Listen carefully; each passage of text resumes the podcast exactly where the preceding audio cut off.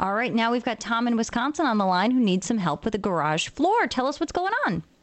Well, my wife, uh, with her minivan, and she comes in out of the snowstorm. It's got snow and uh, or it's got salt and everything else.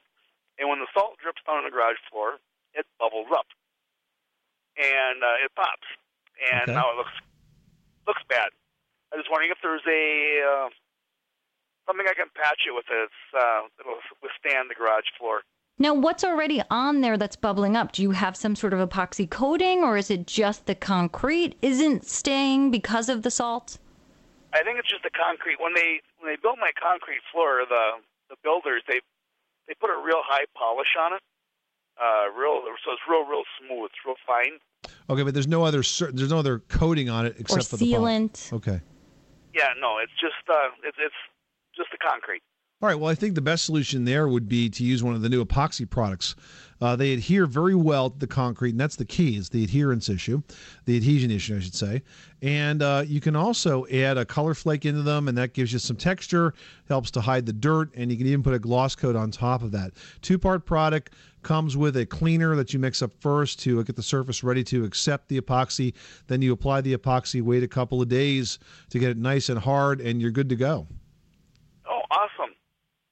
Um, and the, where the because it always seems to be one spot. Um, will that bubble up after that again? No, it'll just sit on top and dry to sort of a white crusty surface, but you can then wash down the floor and get rid of it. Oh, awesome. How about outside? Um, for external. Well, you know, there are epoxy uh, products that work on uh, exposed concrete surfaces as well, but you might be just a little more careful with those because you don't want them to get too slippery. Okay. All Awesome. right. Well, thank you very much. You're welcome. Good luck with that project. Thanks so much for calling us at 888 Money Pit. Pulling up to Mickey D's just for drinks? Oh, yeah, that's me. Nothing extra, just perfection and a straw. Coming in hot for the coldest cups on the block. Because there are drinks, then there are drinks from McDonald's.